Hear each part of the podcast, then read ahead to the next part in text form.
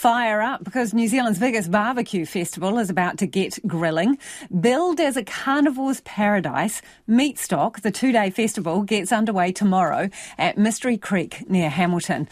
But it's not just the menu that's spicy. Alongside the fire pits and slabs of steak is a celebration of the average, the ordinary, the undercooked, one of Meatstock's biggest crowd pleasers.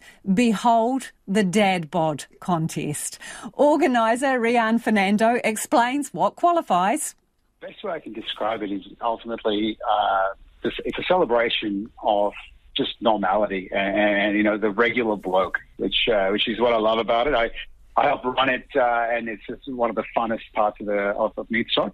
But uh, yeah, basically, it's just you know you, you kind of you're comfortable in who you are and what you what you've developed over the years. It takes a bit of work and takes a bit of commitment to uh, to get yourself a dad bod. And uh, I think it's just literally just and, and how well you present it. So it's just being being completely comfortable in the body you are in, basically. Do you have to get your kit off at all to be in the dad bod contest?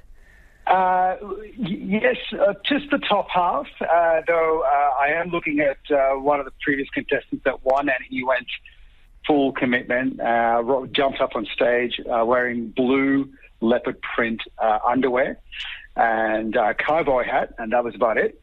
And absolutely dominated the the stage. But it's yeah, it is literally just show, show us the top half, and, and that's about it.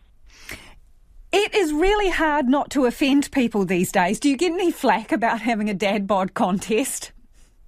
No, it's it's actually the opposite. Like if you even look at some of the um, some of the comments on our socials, people see that, and like I said, it's a celebration of you know just normal man, you know, normal male, male dad. So it's just amazing to see. So no, we don't. We actually see the other way. It's going yes, fantastic. Finally, we're celebrating, you know, what a normal bloke looks like. Hey, I understand you've got a competitive eating contest. I'm wondering, could you go from the competitive eating contest to the dad bod with a food baby on board? Look, I reckon you get extra points. Uh, though I've seen some of those guys and girls that come out of the competitive eating, and uh, they're generally not in a good state, uh, to say the say the least. But absolutely, yeah, if you got a little a little extra bit on top, wouldn't help at all. So, I mean, do do you want six packs and rippling muscles in the dad bod contest? Nope. no, it's uh, the yeah, that's the exact opposite of what dad bod is for us. It's just you know, and and saying that we've had we've had people that you know are are a little bit on the skinny side, but they come on stage and they just present themselves. And you know, I had one we had one guy in Toowoomba. He literally sat there and like just rolled his stomach, like he just did a little trick. Uh, and everyone loved him. So he got some great scores because he just got the crowd involved. So you don't necessarily need to be a, a big uh, a big bloke, but at the same time, uh, yeah, we're not looking for the you know the, the fittest guy either because uh, when you think dad body, kind of don't think about uh, six packs and then uh, abs or anything like that. You got a lot going on because you got the hairy bod contest and the mullet one as well. Oh yeah, oh yeah. My favourite is the mullet because that gets uh, that's becoming so popular. People chase us chase us around wanting to sign up on mullet, and uh, and hairy chest is is pretty good too. Like it's quite interesting to see the getting the kid out, and uh, hairy is probably the only one I reckon that you kind of win whether you have a personality or not, because if you've got the hairiest chest, you just win basically. It's it's not, it doesn't come down to style. It's just literally if you've got a carpet on there, we're good to go.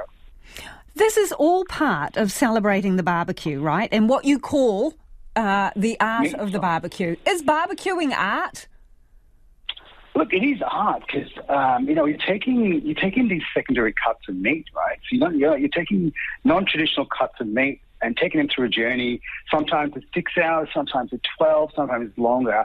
Uh, like you know, a good cut of brisket or even like some beef ribs. They're going through a massive journey. So, and that's that takes a lot of learning. Um, so yeah, I mean, for me, it's art, and then when it's presented on a platter in front of you with like sausages and, and brisket and, and sides and nibbles, it's just it's it's an art form for sure.